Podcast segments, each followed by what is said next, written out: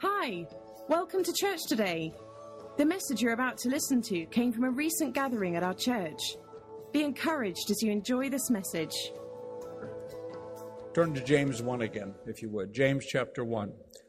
Last week, I started this, and I want to just share a little bit more about the issue of patience and what have you. But let me read from James chapter 1, verse 1 again. James, a servant of God and of the Lord Jesus Christ, to the twelve tribes scattered abroad among the Gentiles in the dispersion, greetings, rejoice. Consider it wholly joyful, my brethren, whenever you are enveloped in or encounter trials of any sort or fall into various temptations. And yes, I said it last week, but let me say it again. We all know that this sounds crazy, but again, this is where you have to make a decision to believe that possibly, just possibly, God may be smarter than you.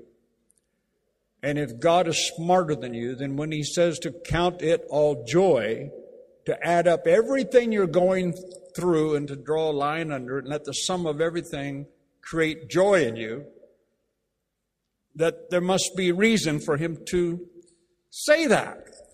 And again, of course, and there is just this incredible truth about what it means to not allow your peace to be stolen so flippin' easily. Do you hear me? Some people lose their peace, I mean, oh, I don't know, over a piece of paper that falls out of their Bible. They lose all sense of restraint. They flip out and they don't know, they just, they, I don't know, they live in a place of constant disruption. And I, my heart breaks when I talk with people like that. They just get anxious about everything. And you know what the Bible says anxiety weighs a man's heart down. Anxiety in the heart weighs a man down. It stops you from pursuing your destiny. It stops you from going forward when all you do is allow yourself to constantly, constantly, constantly stress, strive, and freak out over what may be happening right now in the here and the ugly here and now. It is sometimes like who I don't know when they said it first, whoever said it first, but it is a sometimes an incredibly long distance from here to here.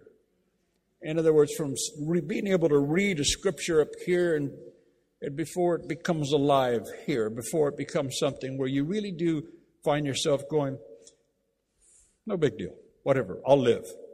I shared with the guys yesterday, you know, my car, um, Judy came back from the barn last week. Nothing had to do with her. You know, this beamer that God gave me um, 10 years ago at my 60th birthday. You're not going to be 60, are you, on Saturday? 25 again, right? 25. But you know, the, we came out and these BMWs, they have what's called um, self-leveling suspension. And so anyhow, it's supposed to sit like this, but it was like this. And I didn't know when I got it and started to drive and, you know, I'm it was not fun.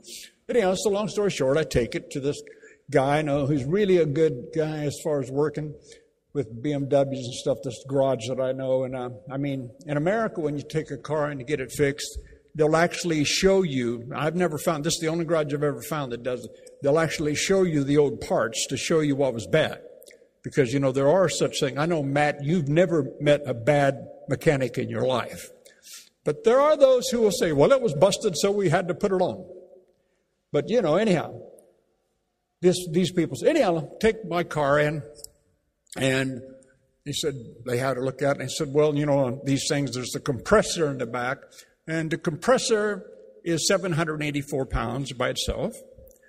And they said, then there's the cables, this, that, and the other, and all these sensors seem to be gone. Then they, I said, well, you know, I got to do it, whatever. And I knew that plus the labor is going to be about what, coming to 13, 1400 quid. So I took a deep breath because it has to happen because you can't drive. Anyhow, I want to get past that so I can get back to this. So anyhow, long story short, they called me back, and of course, Mr. Anderson, when we went in and looked at it, Rod, we found that on both sides, you know, they have pneumatic or hydraulic shocks on the back of these things, and basically one has a hole in it. So you can't replace one. In this situation, you got to replace two, and you got to replace these hoses and this. And anyhow, the final bill was 3,100 pounds.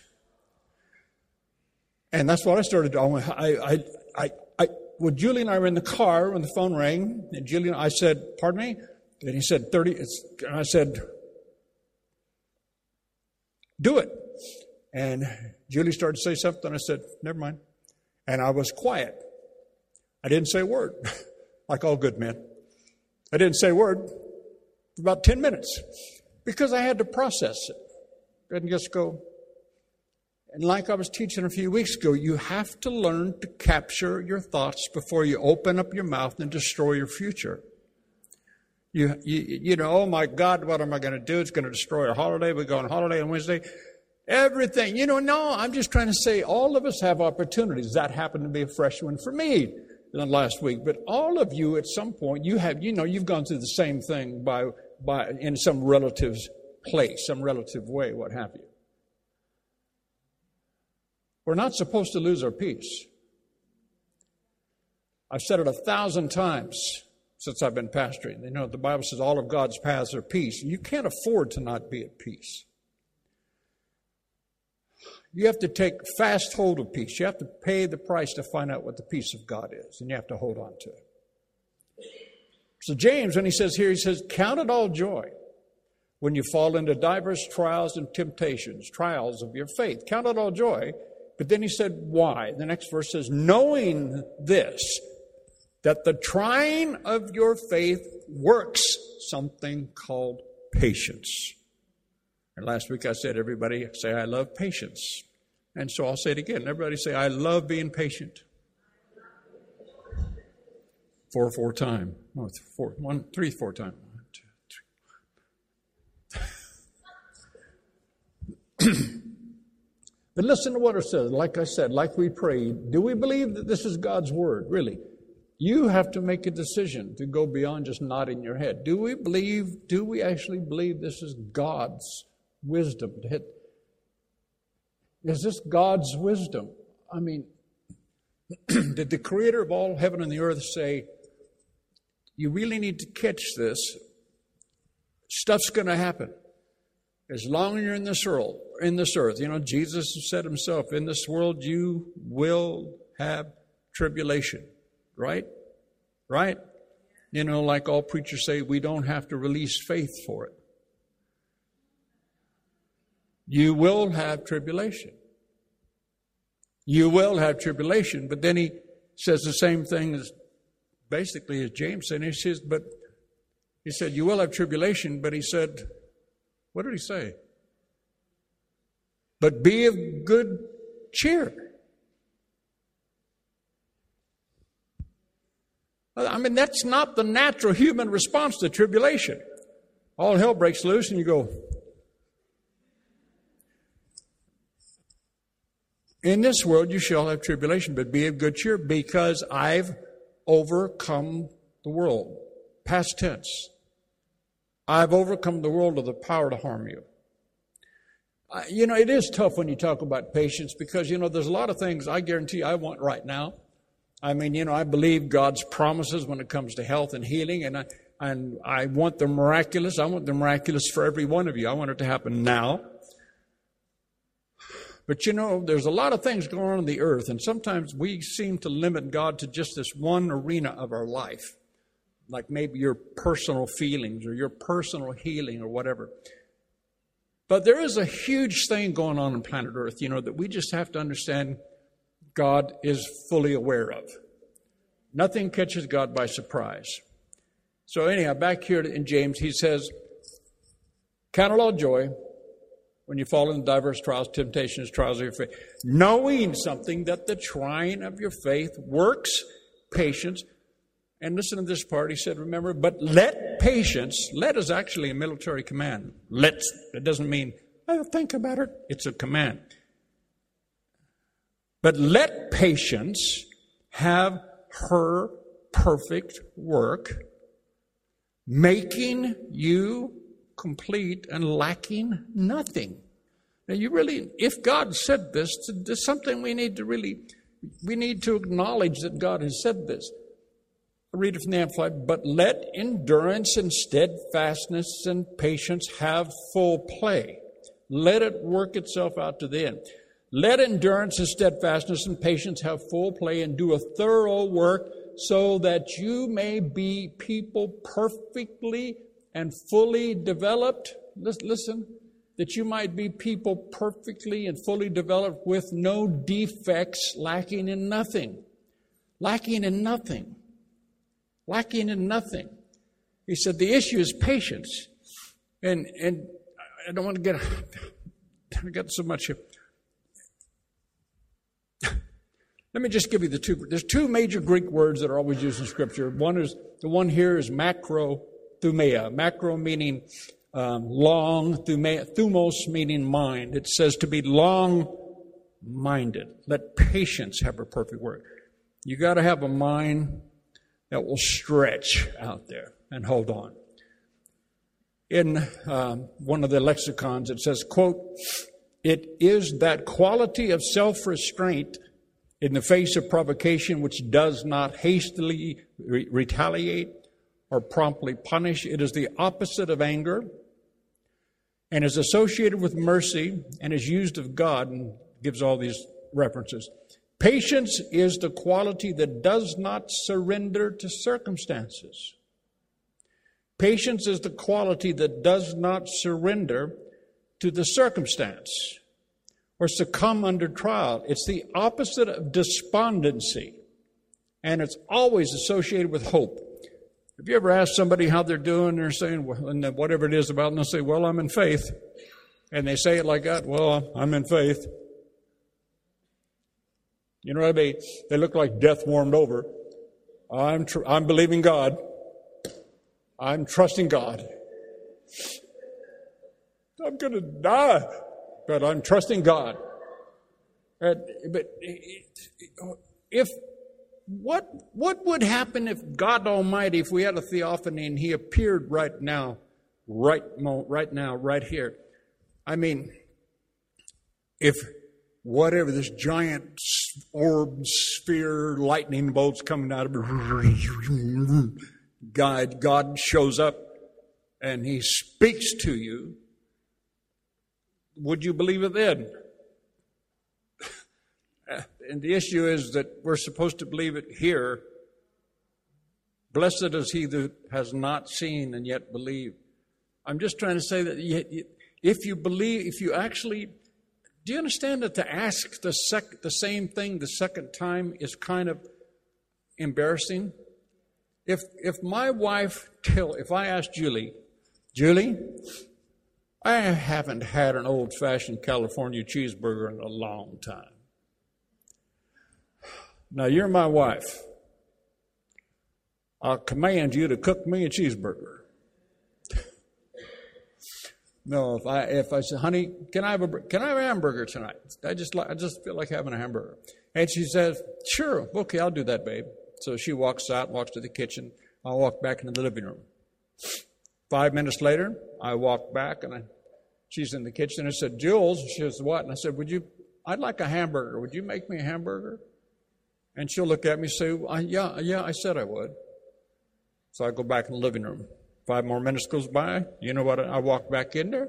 She's already doing stuff. But I said, Julie, would you, would you, would you make me a hamburger, please? And she'll say, I said I would. and I walk back. And you know what I'm getting at? It's after a while, thank God God's not like this, but you know, actually to ask over and Smith Wigglesworth is the one that said all those years ago to continue to ask God for the same thing over and over again is actually an insult to his honor. You really have to think about that. So, and we know the teachings of faith. We know Mark 11, 22, 23, 24. Whatsoever things you ask in faith, believing, you shall receive. Right? And it goes on, it goes on to say that to, to believe that you receive, that when you pray, when you pray, believe that you receive. When you pray, whatsoever you ask, whatsoever you ask. Jesus is saying this stuff, not preacher. Jesus said, have the God kind of faith. Have the God kind of faith. He's trying to demonstrate to the people. We've all had the teaching over the years. Whatsoever things you desire, when you pray, Believe that you receive them. And of course, in the Greek, it says, as your present possession. Believe that you receive them and you shall have them. And you shall have them. If when you pray, if in the act of prayer, you actually believe God, you actually believe God, you actually believe God said so, you actually believed it was the will of God, he said, Believe that you receive and you shall have them. So you don't ask God for the same thing 57 times.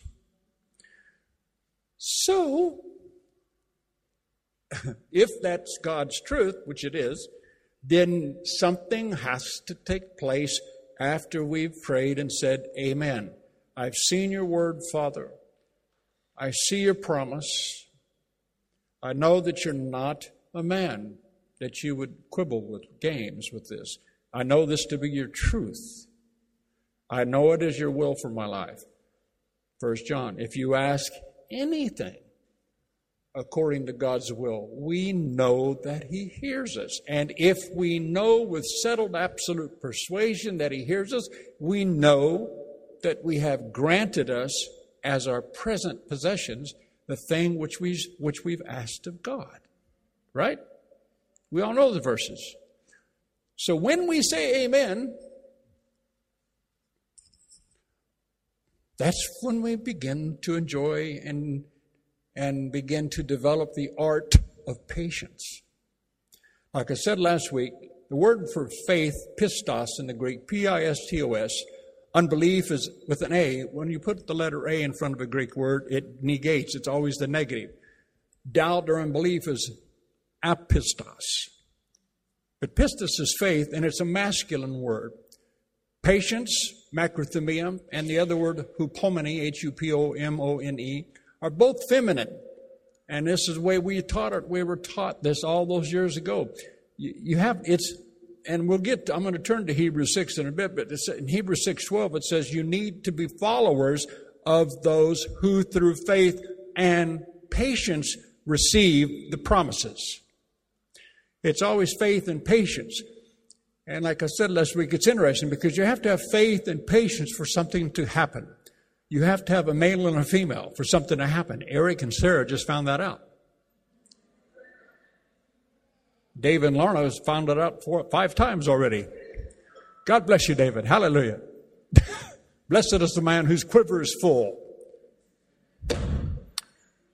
But and as I said again last week, the thing about faith is, like one man put it many, many years ago, it's like faith. You, have, you know, without faith, it's impossible to please God. So we release faith by the words of our mouth, as we're taught. If you believe that those things which you say shall come to pass, you shall have whatsoever you say. If you believe that those things which you say, if you believe, if if you'll believe like I believe, have the God kind of faith, if you believe that those things which you say come to pass, you'll have whatsoever you say, because that's how it works. Then we have to be careful and we have to understand, like I said, after we've said amen, this is where patience has to work. Faith is the thing that opens the door to God's blessing. And another guy put it this way years ago, but patience is like the doorstop that keeps that door open until the manifestation comes.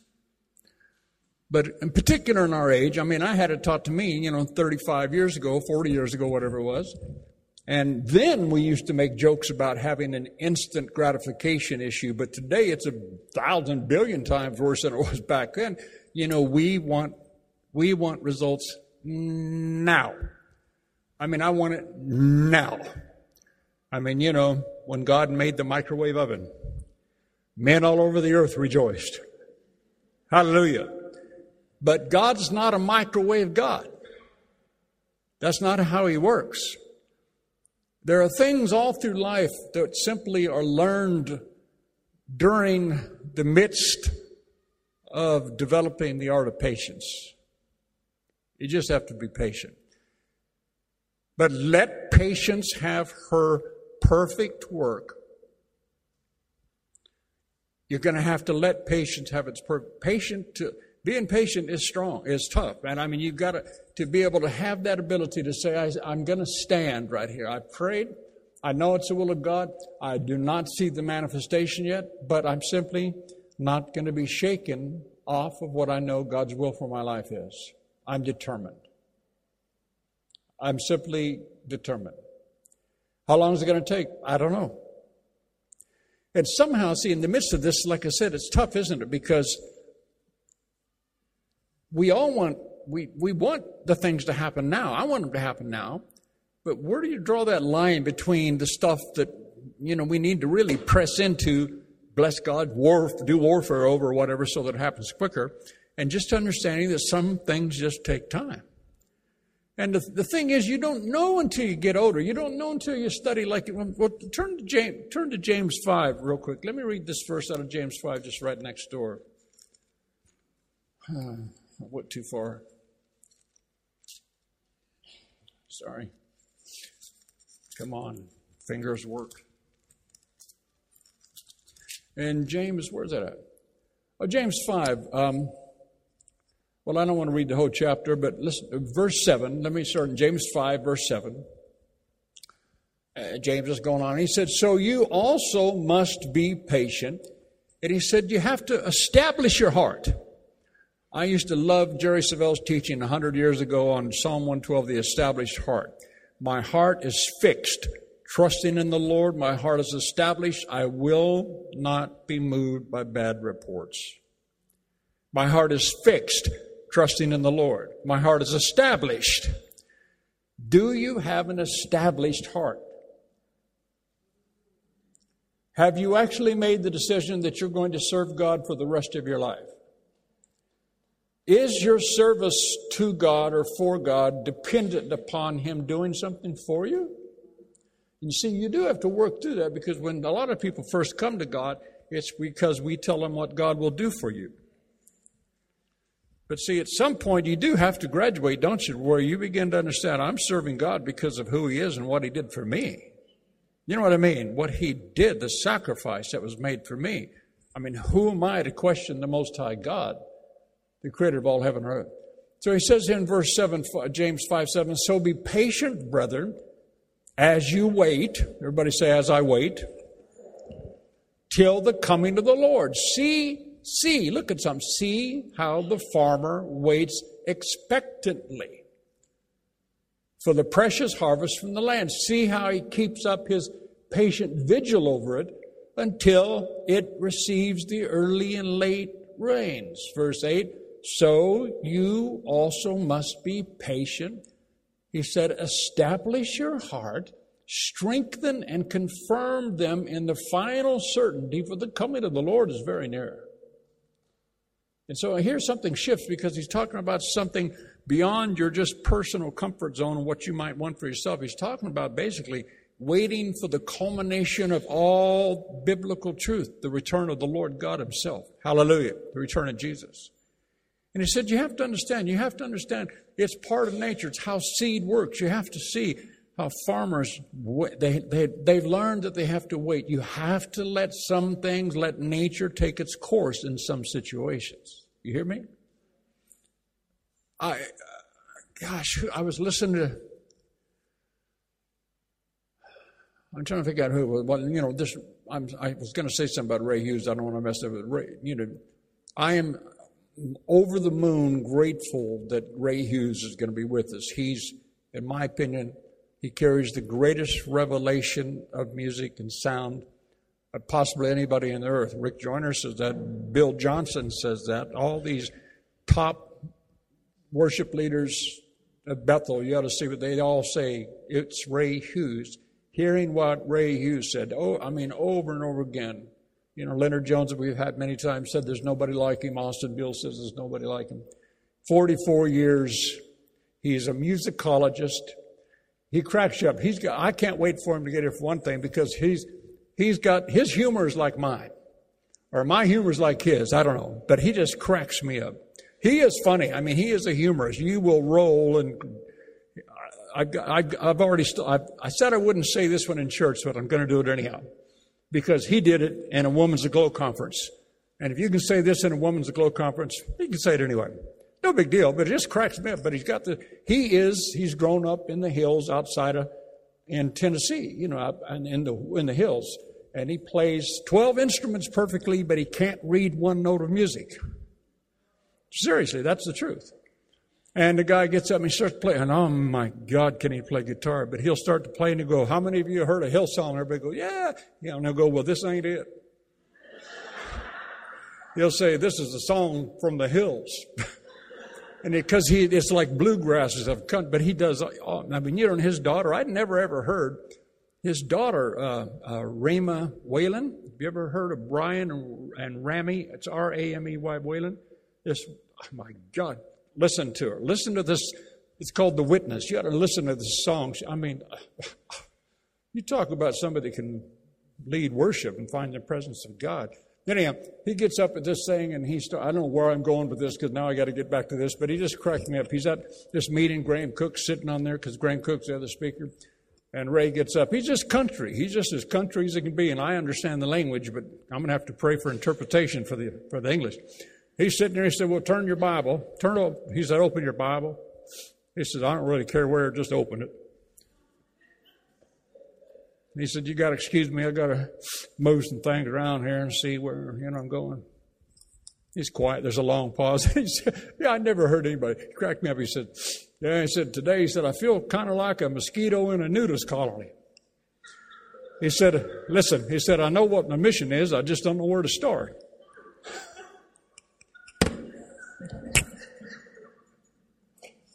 Oh, sorry, that just cracked me up. See, all of you are going, just cracked me up. I laughed so hard I had to stop everything, turn it off. I wrote, just cracked me up. Oh well, anyhow.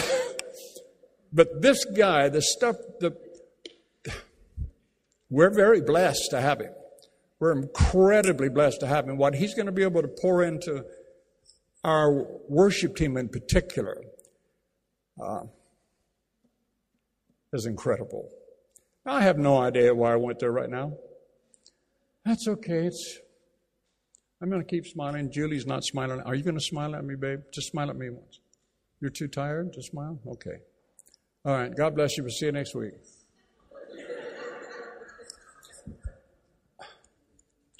Um, farmers. So also you must be patient. You got to establish your heart and strengthen and confirm them in the final certainty that the coming of the Lord is very near. There's this time span between what's going on. A lot of us don't really understand, again, how vital it is that we that we really pursue this issue of, of steadfastness, perseverance. In other words, it doesn't just happen overnight. I know what I was going to say. I was going to say, you know, musicians, he was talking about, oh, that's right. That's what I was going to say. He's talking about how there are so many people, to say the least, all these musicians he's worked with so many years of his life, secular musicians, what have you. And he said, the fact of the matter is, he said, in reality, the truth of the matter is, he said, there really isn't any more because of the internet, because of live streaming, because of whatever. There really isn't like, it's not like it was just 20 years ago. There's no big money actually to be made in becoming a star in the music industry. They're having to find out what it means to be teams. And I, I can't communicate it as well as need be, but he said the patience issue, and this is what he talks about, like uh, Kim Walker, whatever her name is, and the rest of them, what the stuff, and how many years that she sat under Leonard, and how many years this one was here, and what is it, what's in Brian and Jen Johnson, how they just just uh, immersed himself in, in Ray Hughes and his wisdom from 44 years of working with music and stuff, and how everybody looks at him, but they don't. In other words, guys, at some point in your life, you have to submit yourself to a mentor. I got to throw that in here. You got to find somebody that just might be wiser than you. You know what I mean? And this is what I mean. When we, we really are blessed to have people like this come because these people have stuff that we have need of. That's all I'm trying to say. Let patience have her perfect work. Let patience have her perfect work, her complete work, I, I just, you know, that you may be a person lacking nothing. Hallelujah. So I'm just saying we have to get come to grips with this. And we have to learn how to be more patient. I turn to Hebrews 6. Let me do this real quick, if I may. And then I've got a little, an article I read the other day about waiting on God that I, I thought was good. So I put a bunch of it on a little PowerPoint that we'll show in a minute. But here in Hebrews 6, um, again, I'm having to start right in the middle. Let me start at verse 10. Hebrews 6, verse 10. For God is not unrighteous to forget or to overlook your labor and the love which you have shown for his name's sake in ministering to the needs of the saints, his own consecrated people, as you still do. Verse 11. But we do strongly and earnestly desire for each of you to show the same diligence and sincerity all the way through. Everybody say, all the way through. You need to show the same diligence and sincerity all the way through in realizing and enjoying the full assurance and development of your hope until the end. And then it continues in verse 12. It says you need to do that because there's a comma at the end of verse 11. Let me read verse 11 again and just read it verse with verse 12. But we do strongly and earnestly desire for each of you to show the same diligence and sincerity all the way through in realizing and enjoying the full assurance and development of your hope until the end, in order that you may not grow disinterested how many of you know it doesn't take that long if you're not careful to grow disinterested? Uh, nothing's happened yet. I'm tired of this. When is God going to move? When is He going to come? Everybody says God, Christ is coming soon. And that's what in 2 Peter 3 9 and 10, that's what it says. For the Lord is not slack. The Lord is not slow concerning His promises that some people would measure slackness or slowness. It says, But he is long suffering to usward, in that he desires so many more to be saved. And we think he's not coming because the Bible is not true. No, it's just we have no comprehension of the incredible Marianas Trench sized depth of God's love for this earth and for us, and that he is waiting, waiting, waiting he wants every single person saved that's possible to get saved. Right up, I mean, he says, it, I'm, he is, and then that's where it goes on to say in Second Peter, you got to understand, a, a day is like a thousand years to the Lord, and a thousand years is like a day. But he's waiting. He's not slack concerning his promise, but he's long suffering. He's long suffering because he's waiting for people to come into the kingdom. And I'm just saying there's this principle that with, you know, God is pretty patient with us. And so it's not, shouldn't be such a big deal for us to be patient. Julie wants me to be perfect. And I understand that because she comes from another lifestyle. My wife should have been born during the days of Downton Abbey.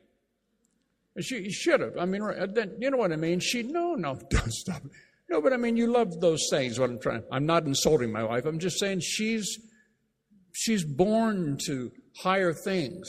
And seriously, and because of this, she had an out of body experience. And, and listen to this part, Julie, so that you make sure you heard this part. No, but because she has had this out of body experience, you know, she's, and like I said, I live with the woman. She has seen something higher. She's seen something so much more glorious than anything down here that anything down here just to her is no big deal. Yeah, I mean, it really isn't. That's really who she is. I've been with her, you know, 200 years now. That's that's who she is. That she really doesn't. And I'm still, I still got a lot of country in me. I'm not fully consecrated yet. You didn't know that, right? I'm not perfect by any means. And I sure, I sure don't have the sensitivity that Julie does. And sometimes she gets, and I, and don't, and this is not an attack, okay? But I mean, she's just so sensitive to stuff that I'm not as sensitive to. And this is why, again, God will bring two people together that are so different. It's just so flippin' weird. He'll bring people together that are so different. I mean, you know, I come from the other side of the tracks. I mean, I come from the penitentiary background, and Julie comes from flying on private jets, you know, with the Rolling Stones and the Beatles and all that crud. And I'm over here. And God says, This will get them. I'm going to bring these two together just so I can sit up here with Michael and Gabriel and crack up. You know what I mean? while I watch, while I watch this, while I watch this story play out. You know what I mean? You know, it gives us great entertainment. Down there, I've given them television. Up here, we watch Rod and Julie. it's the Rod and Julie show. Hallelujah. I wish that wasn't as true, but it is. No, but in, you just, but there's, you know, she has, I, I, I, uh, everybody in marriage, and with the stuff Bobby's been teaching and what have you, I don't care what the issue is marriage, life, business. You know, like I said, like Ray talking about the stuff of people that are wanting to be musicians right now and not understanding that it's not like it was 20 years ago. There's not big, big money because of all the streaming and all this stuff. It's, you know, you gotta, you've gotta just have this something in you that says, this is who God made me to be. I can't apologize for it. So I'm going to just keep yielding myself to God the best I know how. And I need to yield my spirit. I need to yield my mind. I need to have my mind renewed. And I need to yield my body. I need to submit my body as a living sacrifice because whatever it is, this much I know, I will only become a better of whatever God wants me to be, proportionate to my actual personal discipline to be, bless God, determined to be found in His will. You know what I mean? So I just want to be the best me I can be. Julie wants to be the best Julie she can be. Mike wants to be the best Mike he can be. I mean, that's the way it is. But most of us still, if we're honest, we flip out because we're, we are too impatient. I, I, I want it now. I can't wait any longer. I just can't wait any longer. I just can't. I can't. I, it's too hard. I don't want to wait any longer. You know, uh, you. The only place you find, I mean, God, I don't know. I feel like I'm, I'm not trying to beat a horse to death here. But the only place that you find rest is when you finally is when you find it here. I, I, I don't know what else to say. It's in this. It's in knowing Him. It's not in knowing about Him. It's in hanging around long enough that you do something right and you suddenly discover I actually am loved of God. I'm actually loved by the creator of all the universe. And you know what? That by itself is enough. Now you got to hear what I just said. Something happens where you go, you know what? I've already made it. I have eternal life right now, and, and so I'm at rest. The car blows up. Well, you know, that's a drag, but you know what? It was a piece of metal, and God will meet my needs. Hallelujah. He's done it before, He'll do it again. Or, you know, I really thought, you know, like I said, we have so many musicians, I really thought this song was going to do it. Stuff didn't happen as quick as I wanted it to. Uh, and this is where, again, you see, when you get under pressure, is when you make bad decisions. And you start to lean to the arm of the flesh. And, and you can birth something all right, but of course we, we know what those things are. They're called Ishmaels, works of the flesh. And Ishmaels always cause a lot of problems. They really cause all kinds of anxiety. So we have to learn to wait. Now, why don't we, let me go ahead, uh, Dom, if you wouldn't mind, go ahead, because I, I can't get to what I was going to. Let's, let me show you, let me read some of this article about people who had to wait a little bit the fullness of time. This is not on here, but let me just quote, you know, let me quote Galatians chapter 4, verses 4 and 5 in the King James. And Paul says, of course, he said, but when the fullness of time, everybody say the fullness of time. It means literally in the Hebrew, it's for interesting, it means the critical niche of time, that critical moment that was already preordained. It says, But when the fullness of the time was come, God sent forth his Son, made of a woman, made under the law, to redeem them that were under the law, that we might receive the adoption of son, of sonship. But the point is, can you possibly agree with me that Jesus Christ came to earth possibly exactly when God thought it was the right time for him to come? you, you hopefully understand it would be silly and stupid to think otherwise. He came in the fullness of time. Now think about that. Even in heaven, where time doesn't exist, God saw time that was here and he saw where man was going. He saw the, the, the horrific non progress of man. But in the fullness of time, he saw it. So, in, the, in that critical moment, when it was necessary, when he knew it was the perfect moment, he sent forth his son to redeem us. Amen? Hallelujah.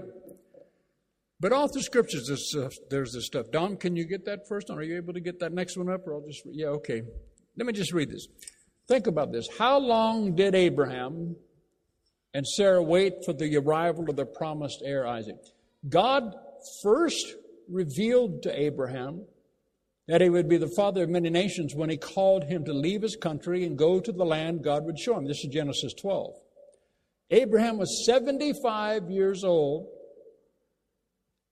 That's a good time to start your ministry. There's hope for all of you. Abraham was 75 years old. 15 years later, 15 years. Did, did, you didn't hear what I said. 15 years. And see, like, I, have, I really don't know how old Lucy is, but let's, whatever age, what, just think about it. Whatever, let's just pretend like right now, you know that you know that you know that you know that I'm a man of my word. And I promise you, I promise you that I'm going to give you a million pounds. You know that you know that you know that I got millions. I'm a multi billionaire. So you know the capacity's there. And I swear to you, under heaven and earth, that it's my great joy to give you a million pounds. Well, if you actually believe that, would it change your week? Yeah, it would. Don't look at me all holy. It would change your week, change what you ate tonight. It would. And just, just, no, but really, but really catch it. See, we've taught it for years, and I know I'm, so I'm just saying something we already know, but think about it. If you actually believed me, Honest to God, would you not go tell somebody, hey man, Rod's going to give me a million pounds? Rod Anderson has told me, this multi billionaire who I've seen bless these people, bless this ministry, bless these people, bless these. I've seen, I've, he's promised me he's going to give me a million pounds. And you'd be happy about it, right? Seriously, hopefully you would. You know, you, hallelujah, praise God. You know what I mean?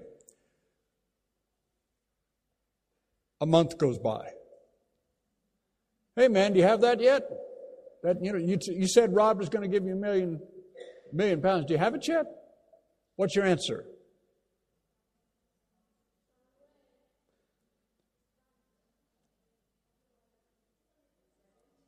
What's your answer? I don't know.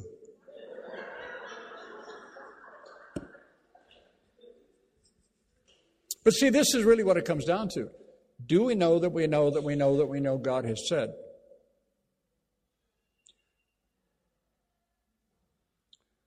Think about this. God speaks to Abraham, in 15 years, 15 years goes by. 15 years. Years. Years.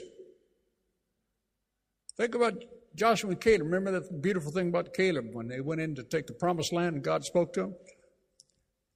40 years goes by. But Caleb's confession is what? I am as strong today to go in and to conquer and to go in and possess as I was the day when God spoke it. Now, those were some special people. And I wonder if God would love to have some of the similar type special people today. God first revealed to Abraham that he would be the father of many nations when he called him to leave his country and go to the land God showed him. Abraham was 75 years old. 15 years later, when Abraham was 90, God renewed the promise. 10 years later, at the age of 100, Abraham and Sarah finally had their son. That's a total of 25 years before the fullness of time. Everybody say, Hallelujah. I want the faith of Abraham. The faith of Abraham? What is the faith of Abraham? Well, the faith of Abraham, this dude, this dude was a dude, man. This dude was no light chump. 25 years. And we joke about it, you know, because again, he was 100 years old, Sarah was 100, was up to 100 year, 99 years old, and her womb was dead at Romans 4, the whole thing. Abraham hoped against hope, all natural reason for hope being gone. He hoped on in faith. The old joke about it, you're 100 years old. Sarah's cracking up, laughing. Shall I have pleasure with my Lord after so long a time? And the angels heard it and said, What are you laughing for, Sarah? I didn't laugh. No, we heard you. We heard you laugh. You actually don't believe that God can do what He said He'll do. Nothing is impossible where there's actual belief. Nothing. But sometimes it doesn't happen when we want it to happen. How long did the Israelites wander through the desert after leaving Egypt on the way to the promised land? 40 long years. It certainly doesn't take 40 years to get from where they started in the Nile Delta to reach Jericho. I wonder if God felt they needed to slow down so they could really experience the fullness of time. Think of Simeon, the priest in the temple, who waited his whole life to see the promised Messiah. He waited his whole life. God had told him long before that he would not die until he'd seen the Christ. Then, when Mary and Joseph brought Jesus into the temple to be blessed, Simeon recognized him, didn't he? He lifted him up, and this is again, I wish I had more time to do this in another way. You see, if you're really in faith, you'll recognize it when it comes. But even maybe the better statement is you'll recognize what it isn't. And when you you have to know how to recognize what it isn't so that you don't produce something after the flesh. Then, when Mary and Joseph brought Jesus into the temple to be blessed, Simeon lifted him up and said, Lord, now let your servant depart in peace according to your word, for my eyes have seen your salvation, which you have prepared for all the world to see, a light to lighten the Gentiles and the hope of your people Israel. The fullness of time had arrived. How long did Jesus pray in the Garden of Gethsemane? Probably hours. Yet hours that moved as slowly as a lifetime, but not until he was on the cross in the fullness of time could he say, It is finished. After the horror and the grief of Jesus' death, how long did Mary and the disciples wait in pain? Three days, but days that lasted an eternity, as anyone who has lost a loved one knows. How long did they wait for the coming of the Holy Spirit? Remember, Jesus had said to them, I send the promise of my Father on you. But stay in Jerusalem until you've been clothed with power from on high. How long did they wait for this mystery to occur? 50 long days. How long has the church waited for Christ to come again?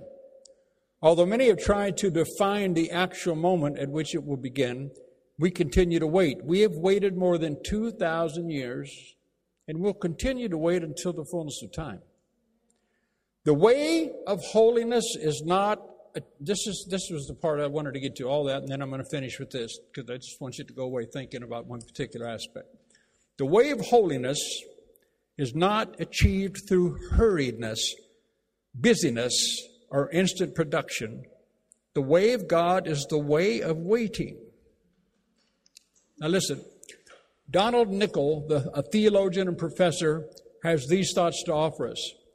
You don't notice small things if you're moving too fast. Now, really listen for a moment.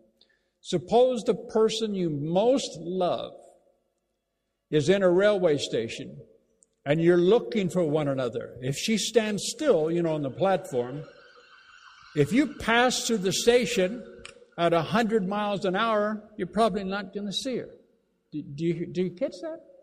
If you're moving so fast, you can miss the very thing you're looking for. He also wrote this, and I like this. This is, this is something I actually started looking at last night. I know, I know. Actually, I looked at some of this this morning. Uh, maybe do it another time. The gauge. He said the gauge to the rush factor. In other words, one of the ways you can tell how much people are in a rush. To get this is the gauge to the rush factor in one's life is the signature. Is your signature on a check or other papers? A hurried, illegible signature may mean one needs to slow down. Why? A second of time is not going to make much difference, and deliberately slowing down allows one to get into a proper rhythm for the day. And like I said, just this morning, I just went up and spent 30 minutes looking about the significance of signatures. And there's all kinds of different teaching, but it is amazing. It talks about people that just, it's a sign of something that's in your spirit. I don't have time. I'm too busy. And what I want you to catch this morning, covered a lot of stuff, is if you don't know how to develop the art of patience, I guarantee you, you will miss a lot of things that are right next to you. I said you'll miss a lot of things that have a lot of value that may be right next to you. You all know the situation. How many, if you drive, of course, I'm older than a few of you in here. But you know, if you drive down a road, or you take the bus all the time, you know how many, if you've gone down the same street a thousand times? But then, for whatever the reason, you find yourself one day walking down that street? I mean, I know it's silly, but how much more do you notice? How many of you have had that situation where you look and you, see this shop and you go, I, man, look at that. I never knew that was there. Look at that. Look, I mean, look how beautiful this is. And all this time, this thing's been like right on the street that you go down every single day that is full of beauty. It's full of incredible stuff, but you've never seen it because you're moving too fast. For those of us, he says, a hurried, illegible signature may mean one needs to slow down. A second of time will not make much difference, and deliberately slowing down allows one to get into a proper rhythm for the day. For those of us who are rushing through our days at break, breakneck speed, an ordinary way of becoming holy may simply be to practice slowing down. I don't, as a man, I don't like this next part. Do the dishes more slowly in the morning. Drive more slowly to work. Handwrite a letter rather than pushing buttons quickly on a computer. Walk from your car into the store more slowly. Eat more slowly. These conscious acts of slowing down ready your spirit for the moments of grace. Listen, I, I just wanted this, I just love this last verse. These conscious acts of slowing down ready your spirit for the moments of grace. Moments of grace. Moments that we might not see if we race by too swiftly. I was told by the Spirit years ago, I want to teach you how to maximize a moment. And the practice of being still, the practice of being patient run hand in hand. Um, anybody that's creative, the creative process, you know, John Maxwell, who's so well known for all his leadership stuff, he actually, in his schedule, in his leadership, in his schedule, his daily eight hour day work schedule, one hour of every single one of his days he allocates to thinking. And he doesn't let anything interrupt it. He goes into his office. They know, the staff knows not to bother. He gives himself to one hour of being quiet and he thinks. And he comes up with the next 250 books that the guy's written. But the creative process is just like you sit down, whether it be uh, uh, Lucy or or David or whosoever, Angela, you know, as far as like we use music, or David with the ideas for writing books and stuff like this. Let me tell you, it comes when your mouth isn't open and your heart is.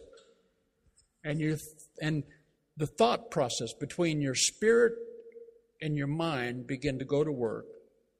and creativity blossoms. And you get words. Sitting here this morning, I kept hearing a song to myself about, I'm putting it all in your hands. I just kept hearing this. I'm, I'm, I'm giving this, I was thinking about how, God, I just give this church to you afresh. I give, I'm putting it all in your hands.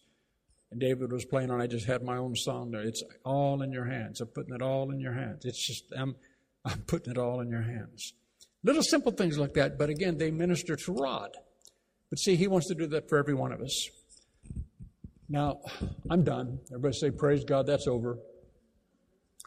I really hear the scripture. Worship team, yes, you can come back up. People are probably ready to go home. It's only it's 10 minutes to 3, so we're okay, all right?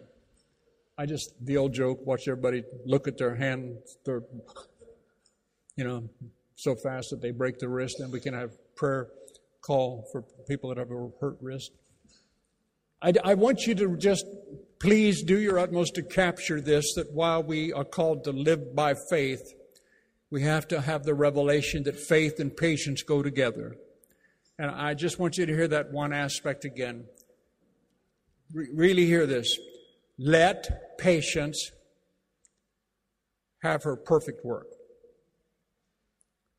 making you perfect and entire, lacking nothing. I'm just trying to tell you because I love you. Don't, if you know it's God, absolutely go for it. Take it by the neck. Never let it go. If you're not sure, would just be patient. I'm just saying be patient. Relationships all the time. All the people we've had to counsel in different situations. I know it's her. I know it's him. You do? You bet your life on it? Would you actually bet your ever living life on it? Well, no, I don't know. I bet my life. I said, then be patient. Be patient. Whatever it is, just be patient. You guys that are going to be offered record deals, you're going to be famous one day, some freaky loud Texas prophetess said. You're going to be famous. Be patient. Be patient under the coming of the Lord. If you're good at something, people are going to notice, but the devil notices as well. And you have to have enough peace with God to recognize what is and what isn't God. It's just that simple. Is this God or is it something else? How many of you know where Julie Anderson is? Where's Julie Anderson right now? Where is she? How do you know? How do you know that's Julie Anderson? How do you know that's Julie Anderson? Have you ever seen her birth certificate? Do you know that's Julie? Well, if, one reason you may know her is it's possible that you've met her before.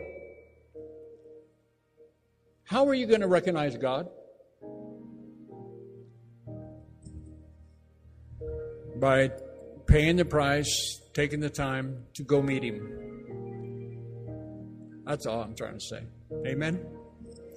And then you'll never have to worry again. You'll know your spirit, as many as are led by the Spirit of the sons of God, you'll simply know this. Again, please hear this statement.